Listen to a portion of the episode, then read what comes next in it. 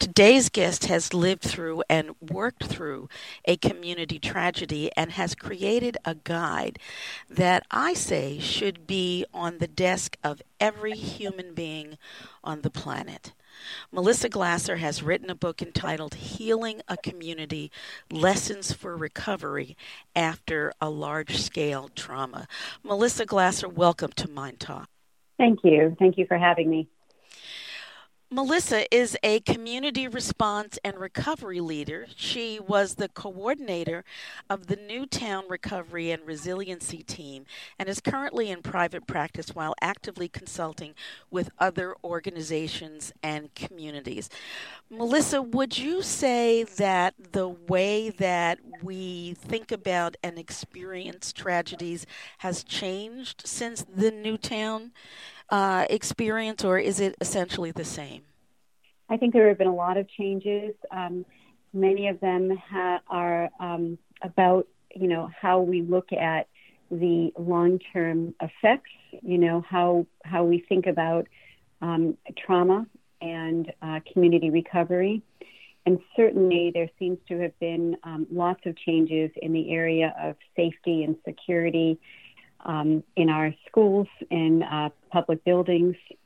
Uh, you know, we haven't made, unfortunately, um, enough inroads in terms of uh, gun control laws, in terms of looking at mental health um, that has uh, contributed to these mass shootings. But um, in terms of clinical work, absolutely.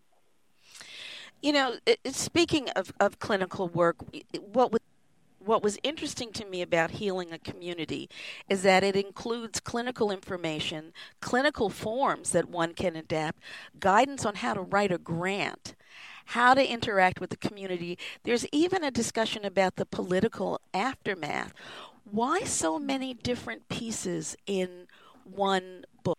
You know, I felt uh, when our when uh, my work with my team was coming to a close in Newtown, that it was really important to give other community leaders and clinicians going into this field of work um, an idea of what we learned and the model that we developed. Um, when I took the position, I there, there was no um, footprint. It was really hard for me to find any written information um, any research as to where do you start um, and how do you put a recovery model together for an entire community. So um, th- that's why the book is laid out the way that it is. And uh, there were so many aspects of the work, like the politics, like the money involved, um, and like reframing and rethinking our clinical approaches that um, were absolutely new to me. You know, I I didn't go into the position realizing that I would be navigating through all of that. So again, I wanted to document that for others. You know what? What strikes me about your response is um, when you referred to other clinicians going into this field of work, and just that phrase, mm-hmm. because it struck me that nowadays community tragedies are so frequent that it really is a field of work. Yes, yeah. Unfortunately, there's no shortage of mass shootings, no shortage of community tragedy. Um, and I, I think, you know, we will probably see in the next 10 years um, this being a direction for uh, students in graduate programs.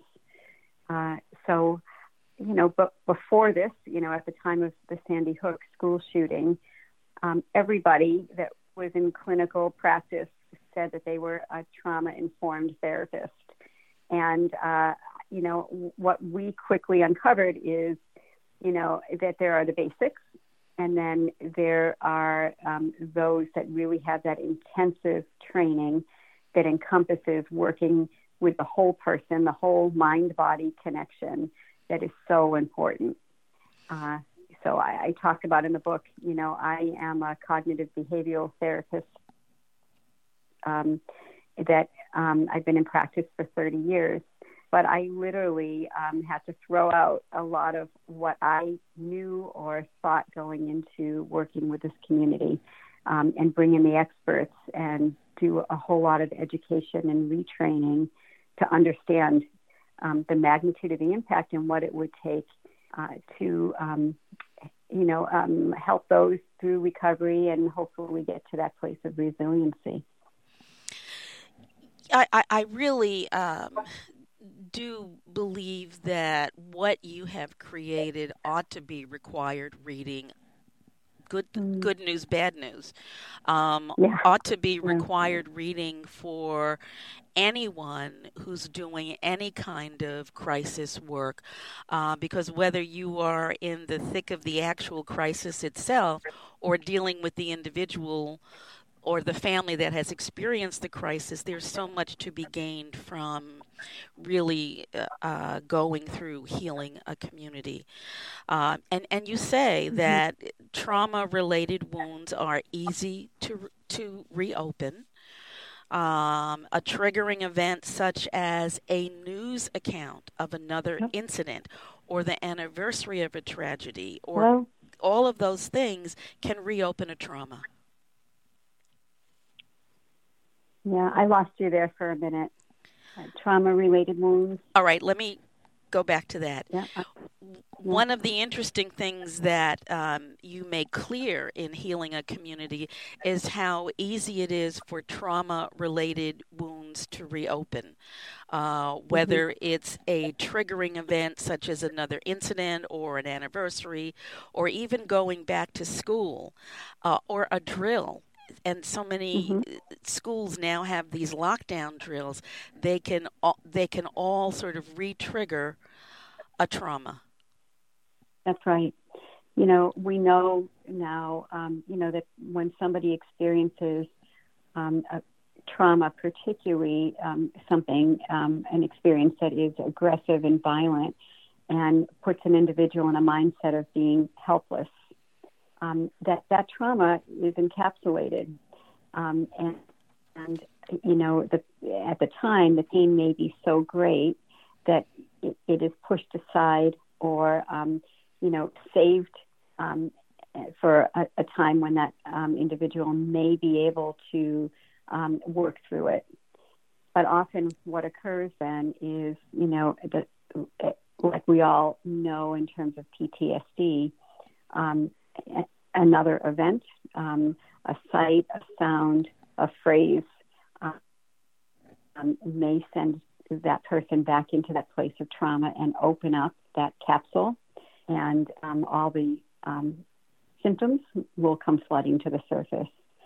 You know, the interesting dynamics about a small community that experiences this is that it's almost as if um, individuals, especially those um, most impacted, like the families that lost a child. Um, they live in a fishbowl, so they go to the grocery store, and people may recognize them and come up and, and try to talk with them um, and bring up, you know, in with good intent, um, some expression of sympathy. They go to a soccer game with their uh, another child um, and feel re-triggered. They have to drive their child um, that has survived to school every day with that sense of, you know, are we safe? Can I trust? Is this okay to do? So, um, you know, it, it, it, it's as if there um, are triggers all around. And I talk about in the book that, you know, uh, when we uh, came into Sandy Hook, it was 18 months after the tragedy. And I call that the consequence phase versus the first 18 months, which uh, was the crisis phase. And when we came in, the message from many of the leaders in town was um, everybody's doing fine, we're moving forward. And really, through the work, you know, what we came to realize is that this is a very long process. And um, some individuals that needed assistance had not even come forward and you know weren't able to even identify that they needed help yet. Um, but it really is probably you know a 10 to 15 year process for most people in most communities Melissa, we're going to take a break, but when we come back, um, there uh, there were some things that you were particularly concerned about, and we'll we'll touch on one uh, when we return. Folks, this is okay. Pamela Brewer. You're listening to Mind Talk, having a conversation with Melissa Glaser, who is the author of Healing a Community: Lessons for Recovery After Large Scale Trauma. We'll be right back.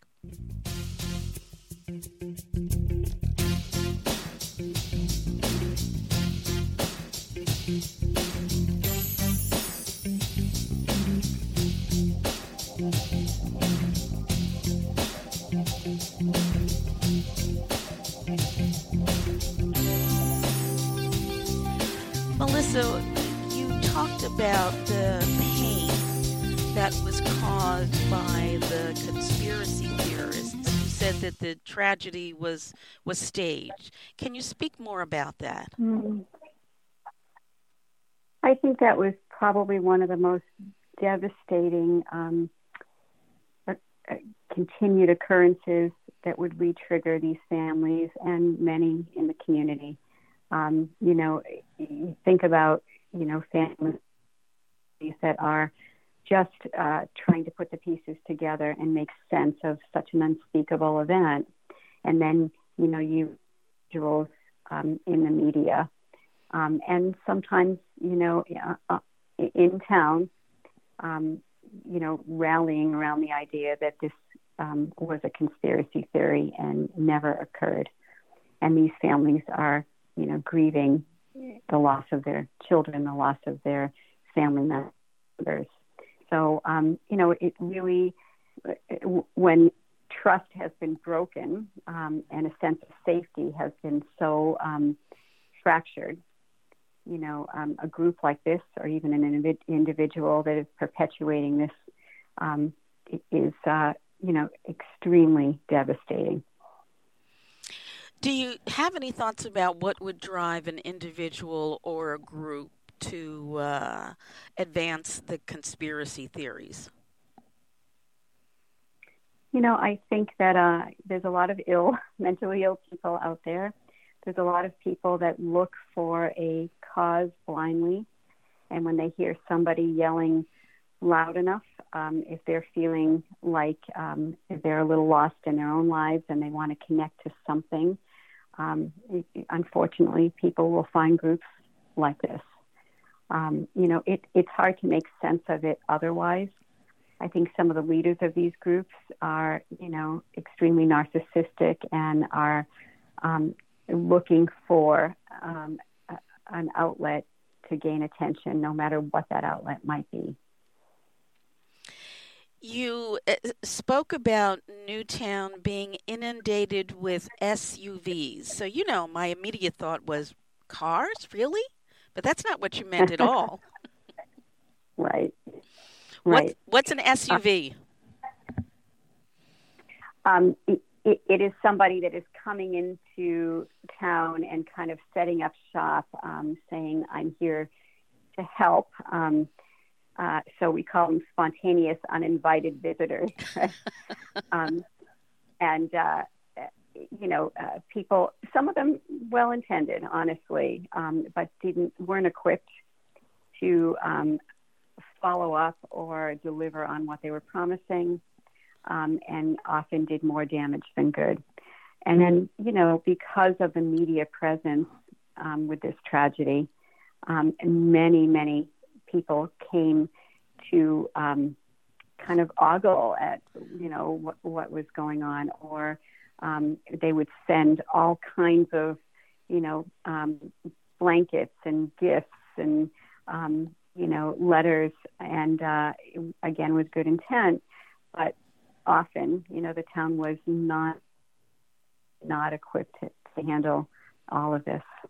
Um, you know, the media, as everybody probably remembers, set up shop, you know, and they were on the main streets and in front of the public buildings and, uh, you know, had their lights and cameras on.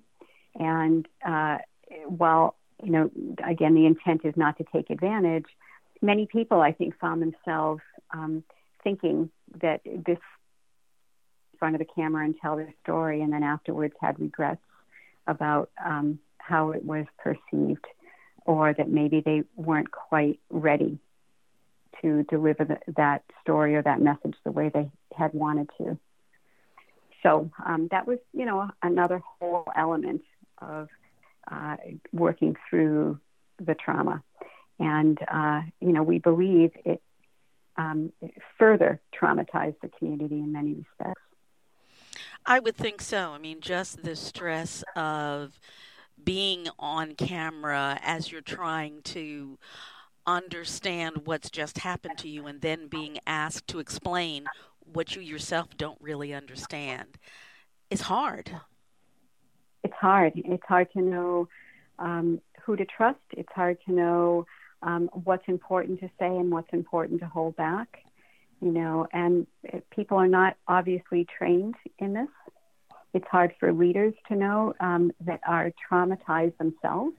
Um, you know, what do we um, what do we get out in front of, and what do we push away? So, you know, one of the messages um, in the book, one in my chapter about the politics, is that uh, part of what I had to navigate was um, standing up in front of some of these leaders and letting them know that, in fact, um, the community had a lot of recovery work and there were a lot of gaps that were needed to be filled. When leaders um, often have this um, agenda, and understandable that they need to tell the world that we are okay um, and my job sometimes um, was to push back and say, well, not so much. Not there's a lot of work still to be done. So um, that's you know one aspect of the work.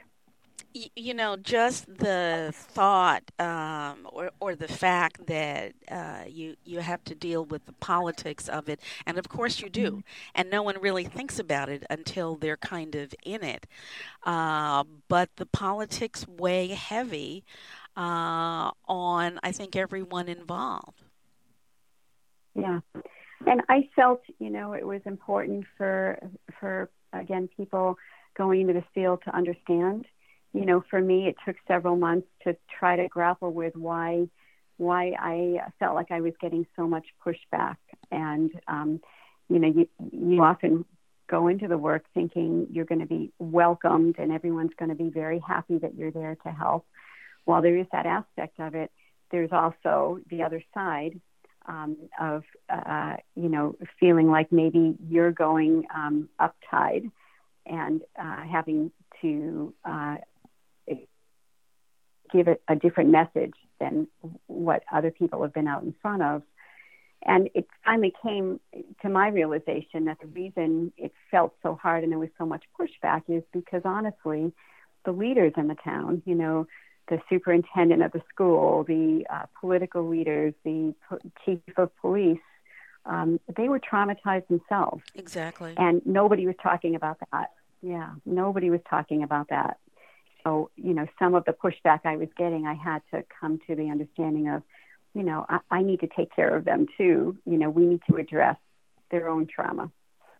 Well, and, and you will also make the the comment that the first responders who again we often don't think of we almost sort of see them as being immune to the crisis that they're in the middle of and trying to respond to. And in fact they're human beings just like we are. You know you talk about the hospital triage staff the state police the medical examiner. And again we, we don't think about them as being traumatized even as they're trying to help. Yes. Yes. And you know, sometimes for us, I would hear from um, a spouse of a first responder before I would hear from the first responder, you know, but they all had to go home to their families after this and, and make some sense of, you know, how do you go on um, with your own personal life after witnessing, um, you know, the, the horrors of what they walked into at that school. Um, and then for um, layer of I can't allow myself to be vulnerable because then I won't be effective on the job. I still have to go back to work tomorrow. It, yeah. it, it is such a complicated experience and process of healing. when you say that while someone is never going to return to the old normal, resilience can mm-hmm. take place. So so that's hopeful. Yeah. But when you say that it can take 10 to 15 years to really solidify, that that would be kind of unnerving for folks to hear, I would think. Yeah.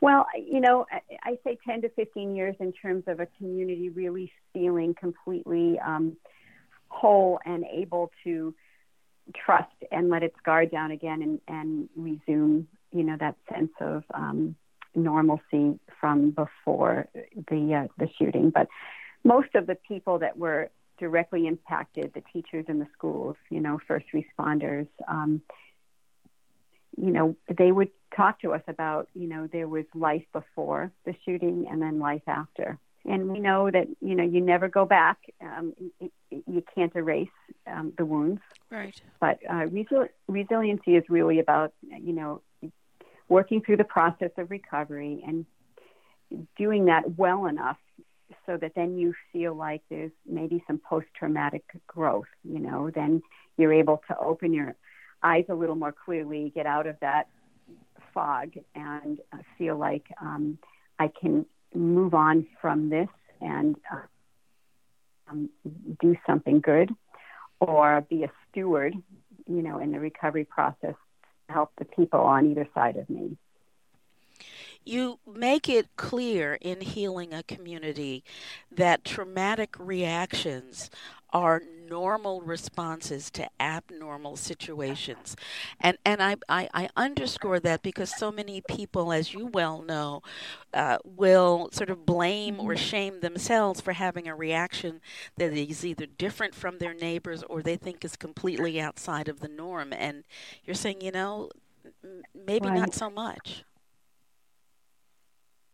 Absolutely. You know, so you know, what was tricky about the work is that we knew um, we had to do things on a very individualized level because of what you're saying. Everybody um, that experienced this, um, and the ripples were great, you know, um, everybody that experienced it um, w- was having their own reaction that needed to be um, identified and, and a plan, an individual plan needed to take place. But then there were programs that we needed to provide for large segments of the community so that they could also come together in their recovery. Um, so um, it, you know it, it's not you know not about um, it, there there was certainly a lot of shame, a lot of guilt, a lot of you know we would hear, well maybe you should use the money for someone else. I'm not as bad off, or um, I didn't go through what they did, um, and you know we really worked hard at educating everybody that you know it isn't about how many degrees of separation right. you've had from the tragedy. Yeah. Melissa, we're going to take a break, and when we return, okay. we will continue discussing lessons for recovery after a large scale trauma, healing a community. We'll be right back. Thank you.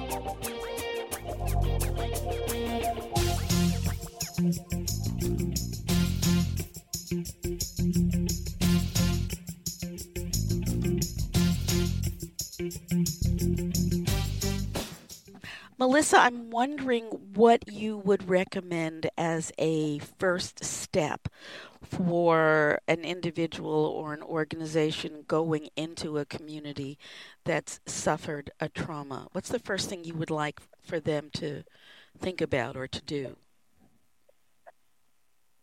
you know, I think education is so important, you know, preceding these tragedies. But, um, you know, I, I talk about um, the need when you're going into the reco- community recovery. It really is, um, there's a need to define who your community is, who you are there to serve, and then to assess um, that, whatever that definition is, whatever the answer is, to really assess where are people at, what's already in place, you know, what are the gaps that need to be filled, um, and who are um, those providers that have been there um, that continue to service um, the community because you you don't want to step on toes, you don't want to you know um, push people away, you want to collaborate. So it sounds like uh, uh, taking time to observe and to educate yourself and others is perhaps a good beginning. Getting out in the community, yes, getting out in the community, talking um, to uh, you know leaders and stakeholders and um, those impacted.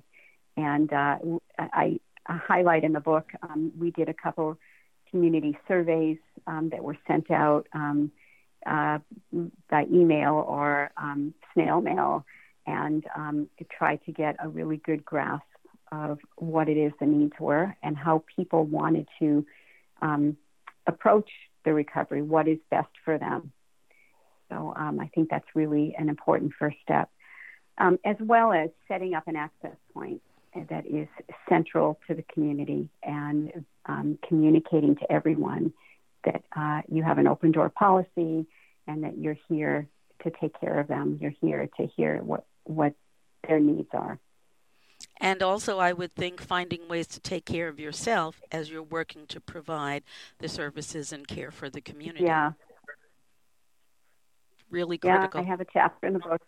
I have a chapter in the book on self care because often as caregivers we forget about that piece, right? And you know the work becomes extremely overwhelming. You know, there's certainly um, you know what clinicians call vicarious traumatization, where you're absorbing so much of the pain um, that you you can't shake it off yourself unless you work really hard at taking care of yourself, finding balance, um, and strategies to separate when the workday is over.